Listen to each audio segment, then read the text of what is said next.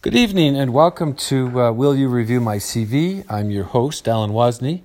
And today's episode, uh, it's actually today is uh, the 25th of September 2019. And today's episode, I want to focus on uh, an accountant reviewing the CV of an engineer.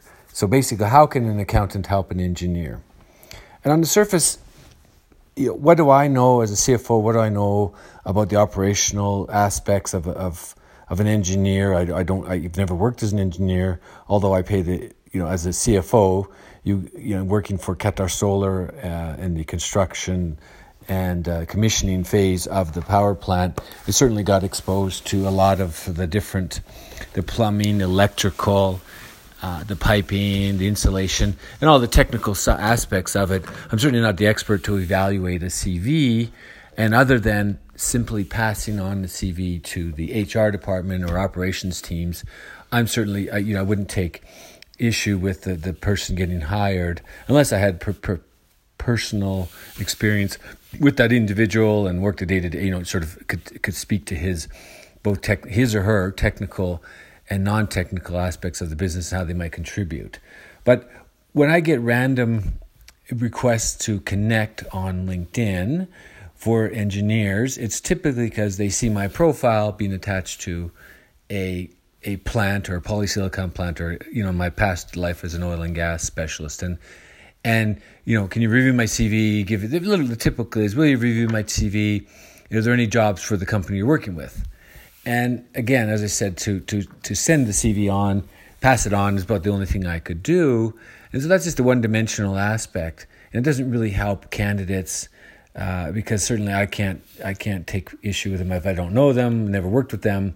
I certainly can't go for, go to bat for them and provide any input other than here's a CV. He reached out to me, so I I realize though because of job search using LinkedIn and the effectiveness or lack of effectiveness for some people using it. They're not really aware of the inner the innings, the inner workings, and it, you know it does take time. So for my own personal use of LinkedIn over the past year and a half, for awareness, creating awareness for our blockchain projects, for creating awareness of the different companies I've been working as investor relations with or, or to, for, the the my use of LinkedIn, I, it grew. My knowledge of how to use it effectively, how to use it in a manner to uh, to find people or to reach out to, to individuals on, in a free manner. And there's also paid services LinkedIn. They're quite good. The LinkedIn uh, Premium group is quite good, uh, and able to access further resources. But in general, the everyday person doesn't isn't aware of the the inner inner workings of LinkedIn. So let's take an engineer, the recent engineer who uh, engineer who reached out to me, but earlier on in uh, 2019, early on in February, January, February. And the, the individual had an MEP uh, engineer on his title, his job title.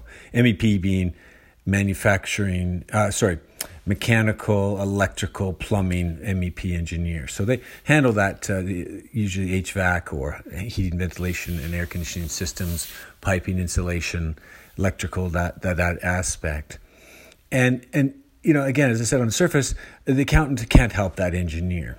But when I dig, when I when I dig down and think, well, wait a minute, I understand the construction sector in the Middle East, and it's quite robust, and there are a lot of different companies because it, as as a contractor hiring when I worked at Qatar Solar, I got exposed to a lot of those different companies that are in construction and commissioning and very special, very specialist uh, consultants or companies. So that was the first level, and I, I said, I can help. Why don't I give this individual the list of the list of companies, just a, just a random list, and here you go. Because in the Middle East, in, in my view, the next 10, 10 years, it'll be quite robust in terms of construction, commissioning, and then the ongoing uh, facilities management of those major industrial. If you take major industrial, power plants, desalination plants schools, refurbishing of schools, shopping centers, major uh, buildings which have all the mechanical and engineering, plumbing, HVAC.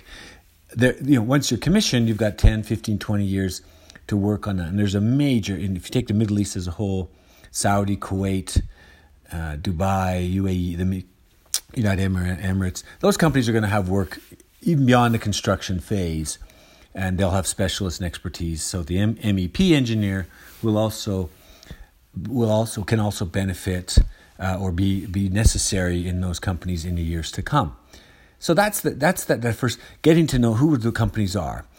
From those companies, what I recommended to this individual was search those, find those companies on LinkedIn, on their websites, subscribe to the newsletters, follow them on Twitter, follow them on the social media, find out what they're doing because companies tend to post about the projects they're working on in the region. So if you, you know, you might if you're not in if you're not in the Middle East or they're not in the Middle East, then there's no point in following them. But if you will come across the Red Sea Development Project, you will come across the Saudi, the the Kingdom 2030 plan, and where the major construction projects are going to fall out of that. Expo 2020 in Dubai is going to be done soon. The major fallout from that could be the industrial plants and the ongoing, uh, or sorry, the the warehouses and uh, the airport in Dubai but other than that, you're going to have the new construction is weirdly where the, the, the, the bread and butter, the, the real heart of the construction engineering firms that uh, work in Middle East. And that's where that, you know, the true bringing in new talent or taking talent from across the region. So that so there's the first wave. The second wave is finding the construction or the recruiting firms that tend to hire in the construction and uh, engineering side of the business, and not just your you know, th- that. I, what I did was I gave him a list of those firms. Again, Google can probably provide you the same list or others, and I and I mentioned that to the individual in the career advice, and then so that's the second level. The third level is actually finding like-minded individuals with the tag or the the, the, the title of MEP engineer or MEP manager or director of MEP. So when you use LinkedIn, the career the not the career, you type in the LinkedIn algorithm, the search algorithm. You type in MEP in people, and com- what comes up is in people, in jobs, and then you pick the location. In this case, pick the location of Dubai or United Emirates, and you'll get a result. And MEP in people came up with 44,500 some odd individuals with the title MEP in it. Now, that could be a mixture of, as I said, facilities management, for, for schools, for hotels. Uh, there's a lot in the Middle East and UAE, so that is not surprising. That MEP term could come out from the littlest guy, and I say the littlest is a starting person, right up to the director level.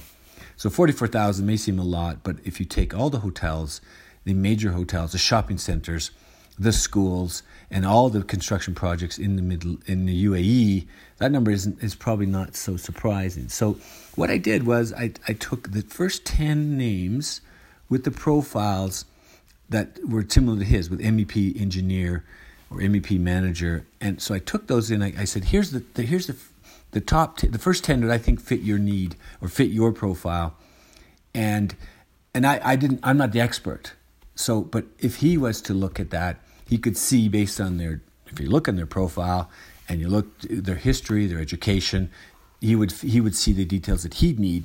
And the reason I, I gave that suggestion was to reach out to like-minded individuals or people like himself, maybe at his level or above, and he reaches out to them, connects with them on LinkedIn, and get and creates awareness of him, draws attention to him. So that level, so finding those people. The second thing that happens is he's going to find the new different names. Literally, of the 10 I, I picked, seven were different names than the, the, the, the list I had provided him in, earlier on, the list of all the, the major construction engineering firms that I was aware of. So, as I said, you pick the MEP, suddenly you're finding uh, small uh, smaller uh, companies, similar companies that contracting or uh, industrial co- contractors that are in the same field. You just don't get away. They're not the blue ticket, the blue chip names, the big ticket item, uh, big ticket names. So that's the third level, and finding like-minded people to reach out to. So his list. What I suggested is your list is going to be large, very very large.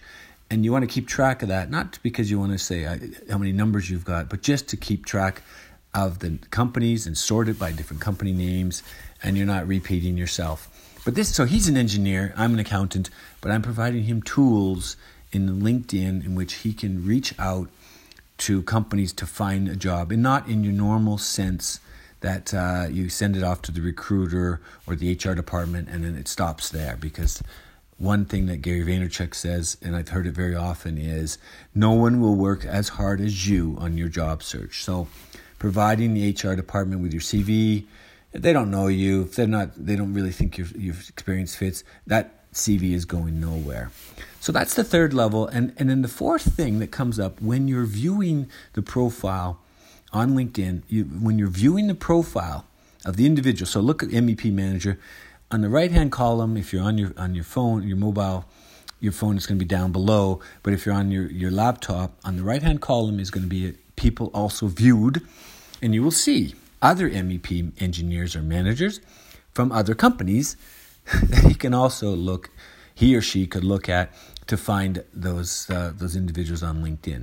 So the list is getting very very long. And what I my my suggestion at this point is look, reach out to 500 people and if you don't get a job of those 500, you find 500 more because it's highly likely the majors might not need him. Uh, if the majors need him, he'll, he'll get picked up that way. If some startup is, is looking for guys like him, get your get attention. So it, there's a lot happening here and a lot to digest for that individual. And so what I took, the fourth thing I said is look, from all that information, you've got lists of HR directors, uh, HR managers, operations directors, business development, whatever the title is, and you start the outreach to them. And the, this is where the final point LinkedIn says you can go and just connect with me, and it sends a templated response Hi, Alan would like to connect with you on LinkedIn. And that's it. it there's no personalized, there's no personalization, there's no getting, you know, creating a sense of uh, community or closeness. So, but LinkedIn also gives you the option to personalize your message. And if you click on that, personalize your message, you have 300 characters to make your message, to, to make your first impression to whoever you're reaching out to. And that's where I gave him the final little piece was I added, here's an example based on his profile. Hi, hi, uh, Mike. Uh, I've got seven years of experience in MEP, three of which were at a major firm and I installed electrical, you know, whatever the voltage was. I get, I just pulled some stuff that was on his CV and his LinkedIn profile, and then I put in brackets. You use two or three key things to get you know from your experience because I don't know your experience. And then if you need more letters, you just take out your name, you take out certain vowels or verbs or whatever. But at the end of it, and I said, that's it. Get out there and follow research, download the newsletter of the company, get to know the company, get to know the profiles, uh, get to know the projects in the region, and have fun researching. So, will you review my CV? No. I'm going to give you some tools, whether you're an engineer, an accountant, a marketing specialist, a HR department. If it's I if I can take what I just told you and that that works in any sector, virtually any sector, and virtually any discipline, so, what does an accountant, how can an accountant help an engineer? That's exactly how I can help an engineer. As a CFO, I'm going to give you some tools which I learned in LinkedIn, and I think they can help an engineer. Have a great evening.